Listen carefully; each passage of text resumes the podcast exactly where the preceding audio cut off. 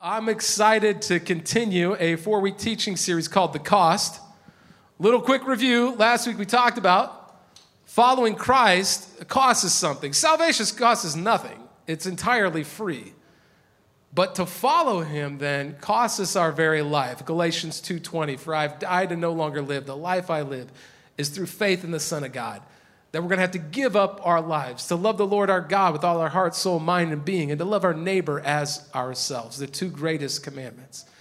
This week, I want to look at an additional cost. And in particular, we're going to be talking about the local church and Christian community and how that makes an impact in your life.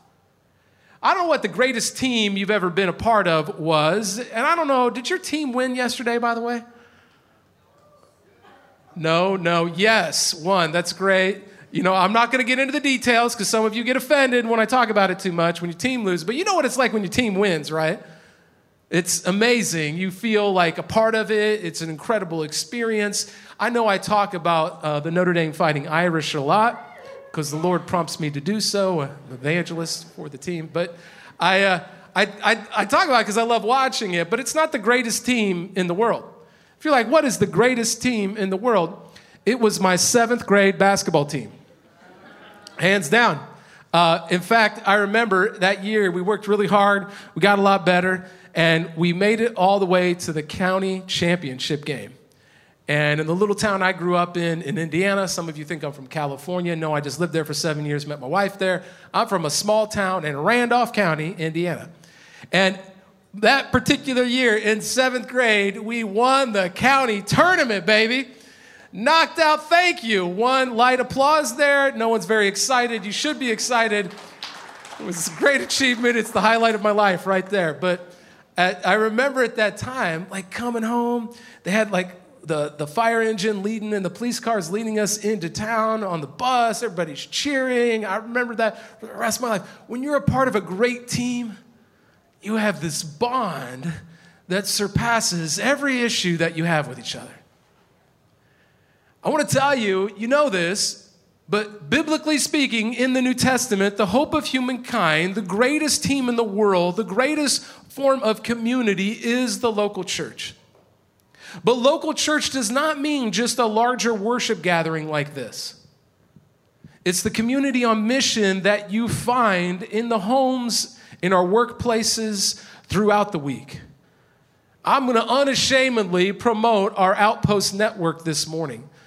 Because if you're here and you're a part of the hundreds of new people who have been a part of the Carmel Church alone in the last year and a half, not only do we welcome you, I want to invite you to get involved and connected to other living, breathing human beings. And the first step for that, after you've been to the first step class, is to go to Rooted. And Rooted kicks off again in January. It's a ten-week small group discipleship experience. If you can't be there on Wednesday night, let us know. We'll find a different night of the week. You can sign up for it in the lobby today. But hundreds and hundreds of you have been through Rooted and are a part of this local church, but have not found real community beyond Sunday services. And I want to challenge you today to find that community in our Outpost Network. And in particular, if you look at the back of this card this morning, there are three different versions of Outposts, and the one really focused on providing long-term spiritual community is the microchurch. And, and if you don't know what that means or what it looks like, you don't have to. All you do, if you get your little phone out, or your big phone, if you got a big phone, and take a photo, like hold your camera up actually to that, that little Q R code and click the link. You can go and fill out a very simple form. We'll give you more information about microchurches and our Outpost Network, because that for us as a family on mission is where you're going to find long-term community. I want to talk about that long-term community because it's super important. In fact, in John chapter thirteen, Jesus says, "A new command I give you, love one another." Here's how important loving each other is. "As I have loved you, so you must love one another. By this, everyone will know that you're my disciples, if you love one another." The way that people in the world, in our society and community, culture, sees that we're actually disciples, learners of the ways of Jesus, is how we love each other. To have real community where you can be honest about what your life is like, the problems that you got, the issues in your marriage, the issue in your, with your kids, the issue with your parents or your grandkids, the struggles that you're enduring, the addictive habits that you've developed, the, the, the questions theologically or biblically that you have. The place that you can get those answered are in our microchurch communities. And if you're not a part of one, and this is your church home, I want to challenge you to be a part of one, but I also want to be honest about it. Because we released last week this outpost guide that you can get out in the lobby. It talks about what it looks like to start one of the three types of outposts that we have here, including our micro churches. But if we're honest, I want you to picture what, what does real Christian community look like to you? You're probably, if I think about like what is real community, it's like we love each other and we sit around and we sing Kumbaya and what we're going to do in heaven, it looks like that on earth. The problem is we're not in heaven yet. Did you know that? Let me tell you why most of you will not do anything of what I'm saying today. Because real Christian community is sometimes messy and dirty and ugly, and sometimes some people actually annoy you. Hallelujah. Yes, thank you. Some, some of the people you might even get into a rooted group with or a micro church with, you won't even, you may have struggled loving them, but you're not even sure if you like them.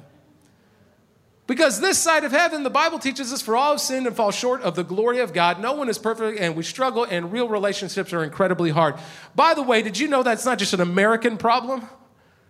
That is a human problem. The early church throughout the Roman Empire struggled with it, and the Apostle Paul, writing to the house churches in Rome, is struggling with similar issues. So I'm going to invite you right now, open up your Bibles or turn to the one in your book rack to Romans chapter twelve, verse nine. You ready to study God's word? Come on, let me give you the context here. So if you read the first eleven chapters of the, uh, the letter to the Roman church, you will probably see this theological treatise and think that's what that letter is really about.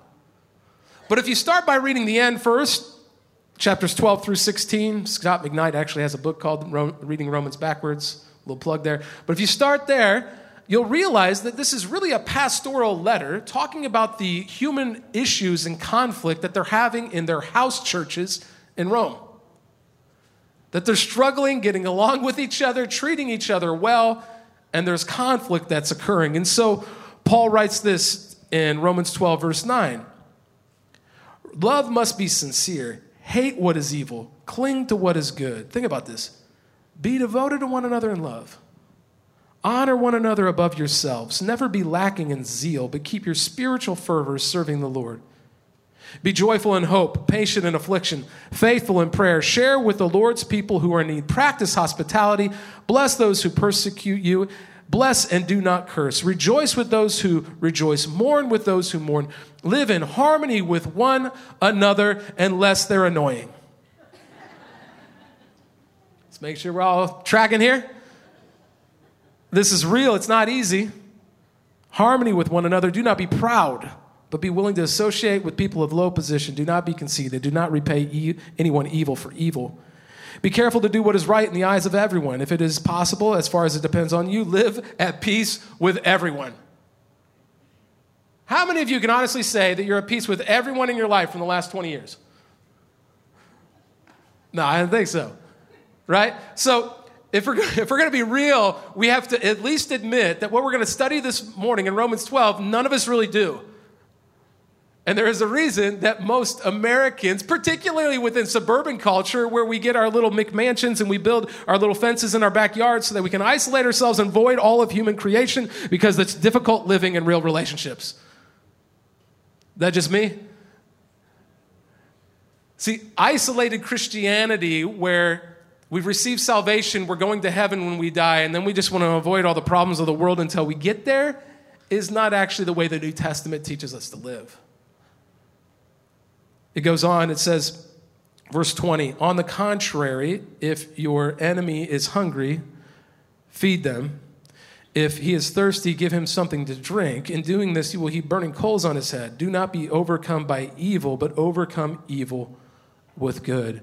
Real Christian community is honest about the problems and heads uh, goes head first into those issues to bring healing and reconciliation. And it may feel hard, and like a bother, and you're going to have to give up a lot to do it. There is a cost. But on the back end, the blessing of real community is what we're missing in our culture so often. I'm going to talk about that. Will you pray with me? God, I thank you that all these people came out in the middle of the first snow of the year, or the winter. And I just, I pray, God, that we, we make good use of this short time we have together. I know at least one or more people are getting baptized at the end of this service. I wonder if there's somebody else here that you're calling to do that and just hasn't taken that step yet. But to pause and we acknowledge the presence of your Holy Spirit here in the rooms and homes of people online. And we pray, Lord Jesus, that you would speak to us, to our mind and to our soul, and that we might change and become more like you, Jesus, because of it. We pray this in your name, and all God's family said, amen. See, I was uh, thinking about the last year and a half and how the pandemic caused many people to become even more isolated and alone than ever before. And I thought, you know what? I wonder what the result of that really is, because maybe that's just in my head. And I found this study from uh, a Harvard study done in the last year. They gave these statistics, and it didn't just blow my mind, it, it hurt my soul. It, it says that in this recent Harvard study that thirty-six percent of Americans consider themselves seriously lonely. thirty-six percent of all adults consider themselves not like a little bit lonely from time to time, but seriously lonely, which means that a, over a third of this room and those online feel seriously alone right now. One of our core values as a church is unified community. We use this phrase to describe it, that no one should ever be alone. That we're called as the local church to be the hope of humankind, to be there for people in need. By the way, if you look at specific demographics, it actually gets worse. That in the eighteen to twenty-five-year-old bracket, young adults in the room or online, over sixty percent of them in this particular Harvard study in the last year and a half said they were seriously lonely. fifty-one percent of moms of young children, which there's a lot of those around here, consider themselves seriously lonely, that over half of the young moms here this morning feel alone. And our response to that in our human nature is to try and escape the reality that we live in and to avoid it. Maybe it's in simple ways. You avoid it with all kinds of apps, or you watch Netflix, or you read books to kind of escape from reality. In and of themselves, those are not sinful, but the pattern of using that to avoid the problems in your life could be problematic. In more extreme cases, many of us even turn to other things to evade reality by getting into drugs and alcohol. Do you know that thirteen percent of Americans during the pandemic have either started or increased uh, drug addiction because of what we've been enduring and, and the isolation we've been experiencing?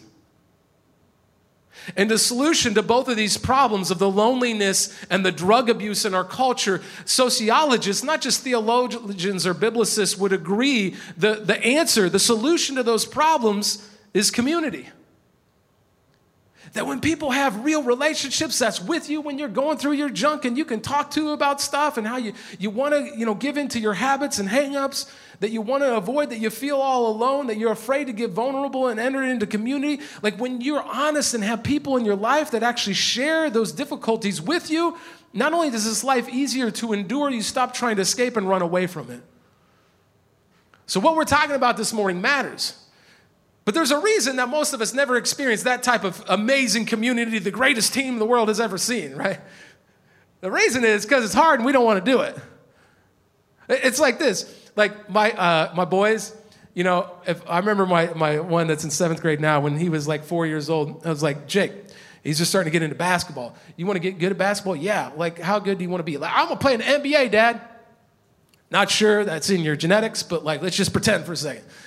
And I said, well, then if you're going to play in the N B A, you're going to have to spend a lot of time, work hard, and you're going to have to start by learning how to dribble. I already know how to dribble, Dad. I don't need to practice, right? Like he just, and then he'd take it, and he'd dribble like two times, dribble it off his foot, and be like, see, see? And I think that some of us in community, we're like, we don't, I don't need community. I don't need to get vulnerable. I don't need to work hard. I'm, I'm, I'll just be honest, it's myself right here. You're talking to someone who is a man who does not like to talk about his feelings. Anybody with me? And, and in fact, uh, uh, the Enneagram scale, which I'm not sure if that's of Jesus or not, but like I tell you, uh, I'm an eight apparently on the Enneagram, which means that people don't like me, but it also means that like I have trust issues and I don't like to open up to people and I'd rather just, you know, get cynical and criticize. And so I'll tell you, I'm right there with you. This stuff is real hard and I don't want to have to work on it. It's like when my kids come to me and like, hey, how are you going to do in school this year? Great, I want to get all A's. You're going to get all A's? Well, you're probably going to have to do all of your homework assignments, study for every test and quiz, and prepare yourself, and then also pray in addition to that. Well, I'll pray, but I'm not doing the rest of that. I figure I'll just attend class most of the time, occasionally pay attention, show up, take the test, and everything will work out fine. It's not how it works. So if you're sitting around going, why don't I have community? I wish I had somebody in my life. And it's like we look to blame God or blame other people or blame the local church. Well, what we need to do is take a moment, look and reflect on our own life and go, there's a reason that my life is like this. I've had to do this in my own life. There is a reason if your spouse is the only person you could talk to about anything going on in your life, there is a reason for that. And so we got to acknowledge that if we want real community, there is a cost associated with that. To follow Jesus, there's a cost. You have to give up your very life. But to have community, you're going to have to give up some other things. The word cost literally means the amount that has to be paid or obtained, what you have to give up in order to achieve that. And if you're going to have a real Christian community, you're going to have to live a little differently and give some things up. The first cost of community, number one, if you're taking notes, is to approach others with a mirror and not a magnifying glass. You know what I'm talking about? Like there's that one person at the, your outpost that like chews with their mouth open occasionally when you're all eating and like you just, that's all you can hear. You can't hear anything else. You know what I'm talking about? Right? It makes it hard to actually enter in community because you can't, you see all the problems. So when Paul writes to the church in Rome, love must be sincere. You're going to have to deal with the things that are driving you nuts about each other. Hate what is evil, cling to what is good, be devoted to one another in love, honor none, uh, one another by above yourselves. To honor somebody else above yourself means to be more concerned about what they're going through, to look in the mirror first and acknowledge I have my own hang-ups and problems. In fact, you're not, one of the things you need to understand, you're not perfect, so don't demand it of others. And sometimes in our lives, if you feel like I I don't need to work on anything, they need to work on anything, you're, you're probably going to miss what the Lord is doing. You're not perfect, so don't demand it of others. That's what it says, uh, Paul writes in First Timothy chapter one, verse fifteen. Here's a trustworthy saying that deserves full acceptance. Christ Jesus came into the world to save sinners, of whom I am the worst. That Paul, the apostle that wrote a lot in the New Testament, starts churches all over the Roman Empire, way more spiritual and closer to Jesus than us, right? Like he just loves the Lord so much. He's been saved for so much. He says, I am the worst of sinners. He acknowledges that I got to look at myself, look in the mirror first before I jump to judgment of others. Romans seven, verse eighteen, earlier in this letter, for I know that good itself does not dwell in me, that is in my sinful nature, for I have the desire to do what is good, but I cannot carry it out. You can't help others if you don't have the humility of yourself that leads to genuine love and sincere care for each other. Ooh, I'm going to tell you, this thing's super important. I don't know what it is, like in Christian community, because we desire holiness, right? You'd agree it's a good thing to be holy, to live in the way that God wants us to live, to give up our lives, to not get into drugs and alcohol and not live in all types of promiscuity and to love, right? Like it's a good thing to become, purify ourselves, refine ourselves that we sang about earlier and become holy. Unfortunately though, in some Christian cultures, we take that holiness and we turn it into judgmentalism. Those things are not the same thing. We are called to holiness, but not so that we could judge our brother and sister in Christ. Jesus actually speaks directly against that. It says in Matthew chapter seven, verse one, do not judge or you too will be judged. For in the same way you judge others, you will be judged, and with the measure uh, you use, it will be measured to you. Why do you look at the speck of sawdust in your brother's eye and pay no attention to the plank in your own eye? Some of you got that big log sticking out of your eye, and you're talking about the little du- speck of dust in your spouse's eye. Look in the mirror, not the magnifying glass. Instead, verse four, how can you say to your brother, let me take the speck out of your eye, when all the time there is a plank in your own eye? You hypocrite, first take the plank out of your own eye, and then you will see clearly to remove the speck from your brother's eye. Whoa, man.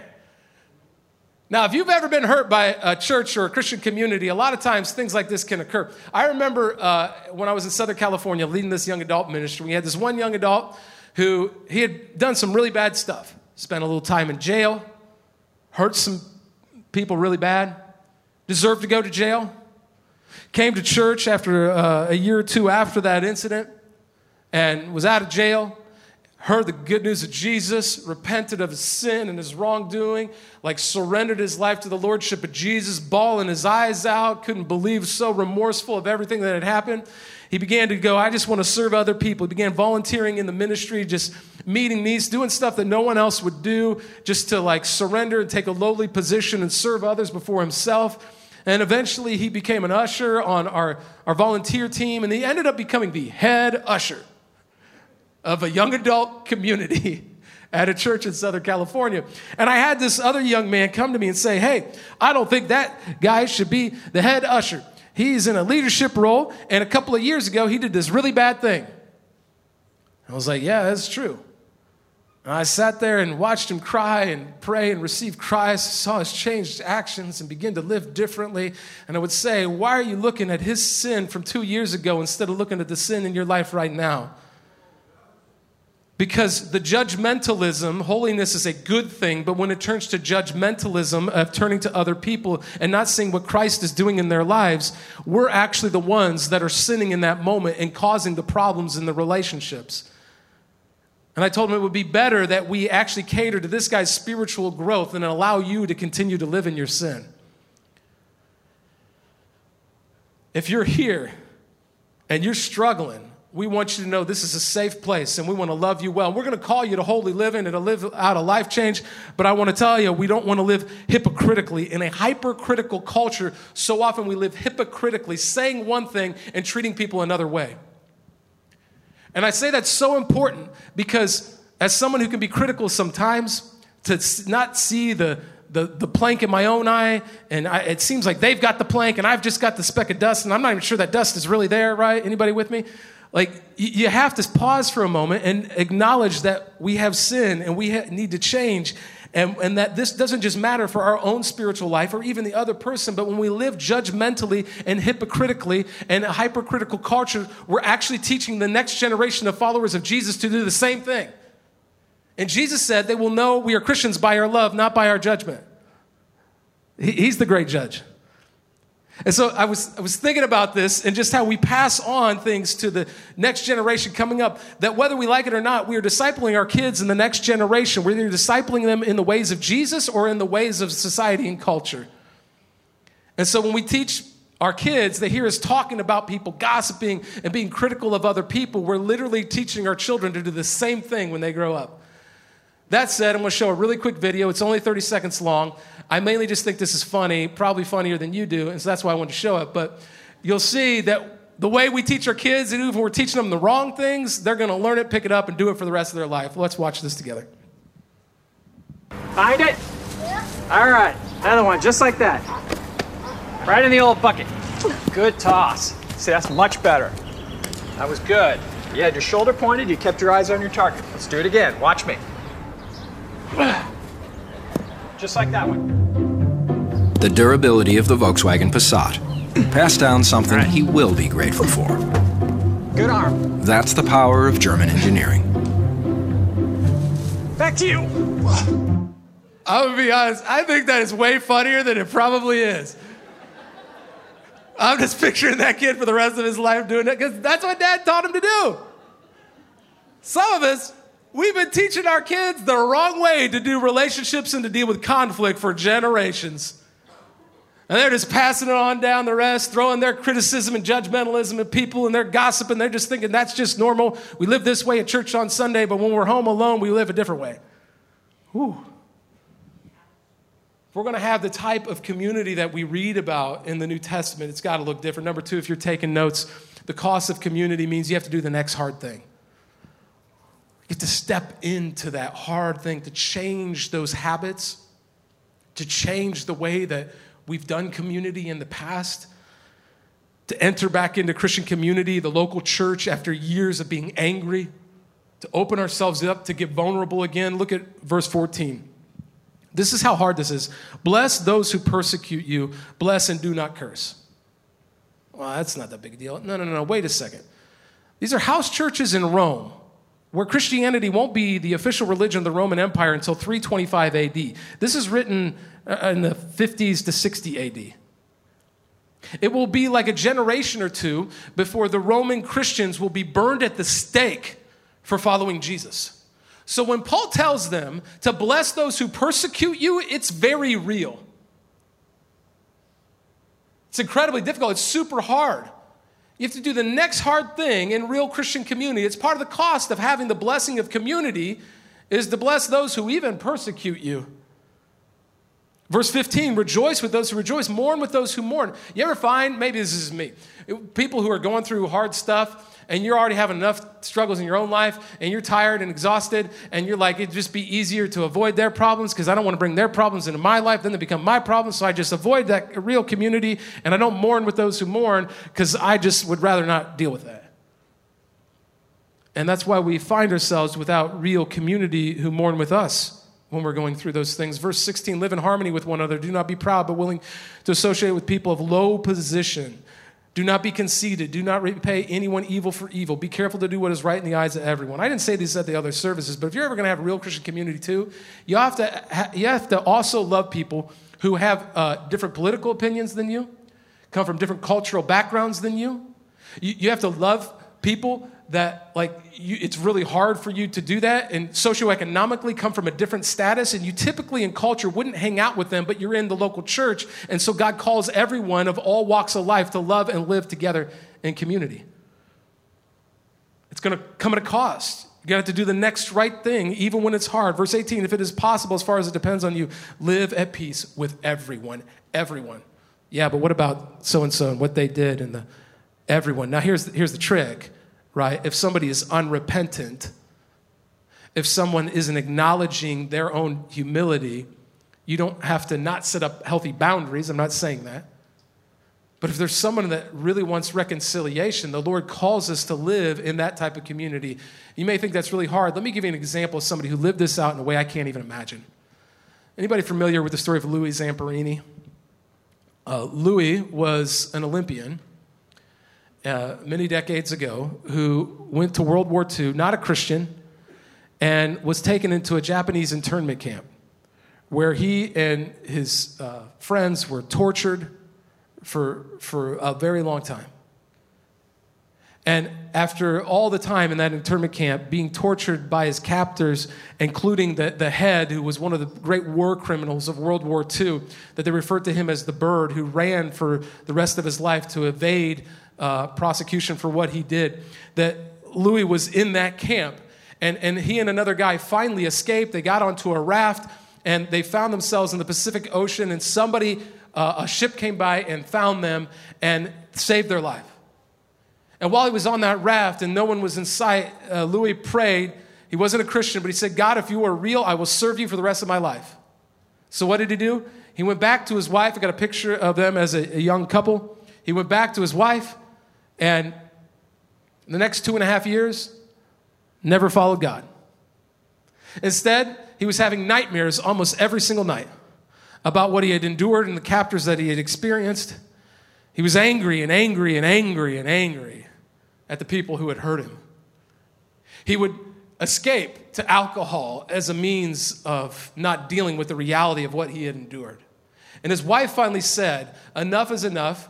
You either are going to go to this uh, Christian event that is in town, or we're no longer going to be married.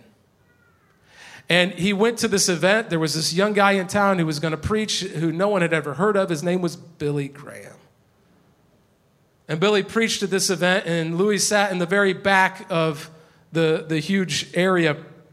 I don't know if it was a tent or a stadium, but he sat in the back, and in that moment, when Billy presented the good news of Jesus Christ and the redemption, the reconciliation that came with it, he began to cry and he surrendered his life to Jesus and he repented of his sin and his anger and the promise he had made two and a half years ago and that he, he hadn't lived it out. And he received salvation. And this was his own words in a later interview, much, much later in life. He would go on to be a ninety-seven-year-old man who passed away a few years ago. We got a picture of him. And uh, they made a movie that Angelina Jolie directed in two thousand fourteen before he had passed away called Unbroken. You could watch it. It, it really is a beautiful uh, movie. But that's a real story of what he really lived out. And after God changed him, in that moment, he found himself no longer angry at his captors anymore. And that night, I saw in this interview, he said for the first time, he, he went and he actually, he prayed and he received Christ and he never had a nightmare again about his captors the rest of his life. And that doesn't happen for everybody. Yeah, but it, it it's incredible what the Lord can do when we open ourselves up to reconcile. And then here's the thing. He didn't just reconcile himself with God. He reconciled himself with others. The, the captors eventually, many decades later, he met a number of them and got to forgive them face to face. He carried the Olympic torch into Na, uh, Nagano, Japan in nineteen ninety-eight for the Winter Olympics. He was somebody that got to actually live out reconciliation, to bless those who would persecute him, to do the next hard thing to bring a restored relationship. It didn't come easy. We had to do Ephesians four fifteen, speaking the truth in love. We grow to become in every respect the mature body of him who is the head, that is Christ. So to be mature in Christ means that we have to begin to turn, to right our relationships with other people and with God. The third and final point I want to share is you do the next hard thing. You're going to have to respond to evil with good. See, in Romans twelve, beginning in verse nineteen, it says, "Do not take revenge, my dear friends, but leave room for God's wrath, for it is written, it is mine to avenge, I will repay." Verse twenty, "On the contrary, if your enemy is hungry, feed him. If he's thirsty, give him something to drink. In doing this, you will heap burning coals on his head. Do not be overcome by evil, but overcome evil with good." To overcome evil with good means, like Louis Zamperini, you're able to forgive and reconcile even with the most hurting people, even with the people who have harmed you and hurt you in the, in the greatest way that you desire that. And by the way, not always at your pace and on your watch, but on their pace and their watch. Being willing to heal slow enough that you can actually see reconciliation occur. The Bible tells us that we will know we are Christians by how we love one another. And guys, just, just a sec. I got, I want to read this last passage, and it's going to take me a little while to get this out, because I think somebody needs to hear this this morning. In John chapter thirteen, Jesus demonstrates what it's like to live this out. It says in the first five verses of John thirteen that at this meal, this last meal with his disciples, he's sitting there with all twelve, including Judas Iscariot, that's going to betray him for thirty pieces of silver, and he's going to be crucified on a cross because of this man and the way he's going to harm him. And the night before all of that occurs, he, it says he takes out his outer garment. He gets super vulnerable. Takes out his outer garment. He takes a towel and puts it around his waist. And the, the Son of God, inc- God incarnate, the Savior of the world, gets down on his knees and with that towel uh, washes the feet of these young men who weren't wearing brand new sneakers. They didn't have their Air Force Ones on. They had open-toed sandals with filthy dirt, with no hygiene or soap caked on there. And the Savior of all humanity humbled himself enough down on a knee to clean the feet of these teenage boys, because he was going to teach them how to serve one another.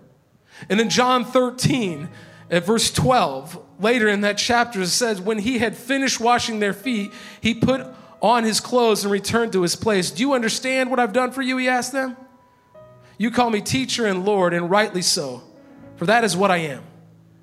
Now that I, your Lord and teacher, have washed your feet, you also should wash one another's feet.'" What's it look like to have real community in a micro church, to live on mission, a family on mission for all the rest of the life the Lord has given you on this planet? It means that you're going to get vulnerable, take off that outer robe occasionally, get down, get your hands dirty a little bit, wash each other's feet, spiritually speaking, enter into the dirty parts of our life, the messy parts of our life, and be willing to serve one another, not judging them. You could sit there and say, "Judas, you're going to betray me. I'm never washing your feet." You could spit on his feet, but instead, He chooses to wash his feet, to clean him, to be there for him, to love even the hardest person in that room to possibly love. Verse fifteen, I set you an example that you should do as I have done. Very, I truly, very truly I tell you, no servant is greater than his master, nor is a messenger greater than the one who sent him. Now that you know these things, you will be blessed if you do them. That you will have the blessing of relationships with each other, and God will use your life if we love each other that way, to get vulnerable, to get into the dirt of our lives, to be honest about that drug addiction, to be honest about the alcohol problem, to be honest about your marriage and the struggles, to be honest about your, your kids, your grandkids, or your parents, or your grandparents, to be honest about the things, that the baggage of your past and the, the messed up relationships you've had, to acknowledge the s- sexual sin in your life, to repent of the things that you're dealing with, and let iron sharpen iron, encourage, challenge one another. That's real community. It's not easy. It's hard. You've got to respond to evil with good sometimes. Say, the enemy's not going to win in my life. I'm going to allow him to use me in real community. But you're going to have to give up some stuff. It's going to take you giving up your time and your energy and your prayer, and then pray some more and some more and some more, and your compassion and your love, and invite healing and so much more in real authentic community. It's going to come at a cost. It's going to be hard, not easy, but it's worth it. The blessing of community, of God in your life and others, it's very real. And I'll end with this example. This last week, we had an event in here that I didn't know about until it was like twenty-four hours beforehand. We didn't share it anywhere online uh, publicly, but individuals just shared it, posted a couple of things. And some of you know that Pastors Shalonda and James Cheatham, uh, their fifteen-year-old daughter, Kara, was diagnosed with sarcoma and has been battling uh, cancer and is in the hospital. And one person said, We're, Christian community's got to love people in our family. And so they, they called people to come, and I thought there'd be like a small group here, and there was like eighty or ninety people that just showed up on, I forget what it was, Tuesday night or something, and we just battled back spiritually, praying and worshiping in the middle of the, this thing that nobody wants to endure. Tears were shed. We were celebrating the work of the Lord and how he's going to bring healing in Kara's life. And we're calling on him and inviting him into every single space and aspect. And I walked away going, oh my goodness, that was one of the most beautiful examples. It was supposed to go an hour. It went almost two because people were just there to love Kara. And then I began to realize that very few human beings have that type of community. And more people need it. You need it. We need to stop living isolated lives, just going to heaven one day and thinking this life doesn't really matter. I just need to survive. I want to tell you, when you have real community, when you enter into the hard parts of life and God uses that community to change your life and to change the life of others, that love spills out everywhere. You can't stop it. And there are people in this world, fifty-one percent of young moms, sixty percent of eighteen to twenty-five-year-olds, thirty-six percent of all adults in American culture, thirteen percent of people are turning to addiction because they're so extremely lonely in our culture. And the solution to those problems is real Christian community, which really is the local church, which is not just the worship service. The community that, that Jesus is talking about in John thirteen that he demonstrates to us, it happens in the home with just this twelve people. And you need real community in the home to get into conversations and deal with the real stuff of life that you can't do in a passing conversation two minutes out in the lobby here. And if you don't get that, you're going to miss out on this great gift that the Lord wants to bless us with, so we don't have to live like the rest of everybody else. We are designed to commune with God and commune with other people. It was not good for Adam to be alone. It is not good for us either. Let's pray. God, I just pray right now, Jesus. I know that there are people in this room or attending online who are so alone. And we don't even want to admit it. We don't want to talk about it. We don't want to bring it up. We harden ourselves. We push people away because we're so afraid of dealing with those emotions and feelings. And God, we declare that will not be the case any longer. We pray right now, Jesus, that your Holy Spirit would break the callousness of which we've created around ourselves as human beings, that your love might invade every aspect and space of our lives, and that we might enter into real community. If you want that type of community that's there for you in your lowest of your lows, pray this with me silently as I prayed out loud. God, first of all, I repent because I've been trying to do life without that type of community. I invite your Spirit in. I surrender my life to you. I invite new relationships in, God. May I make the time and the energy and be vulnerable enough, even if the kids have homework occasionally, to still go and have real relationships with other breathing human beings, God, because I need it. I I give you my life. I give you every aspect of it. And we pray these things in Jesus' precious name. And all God's family said, amen.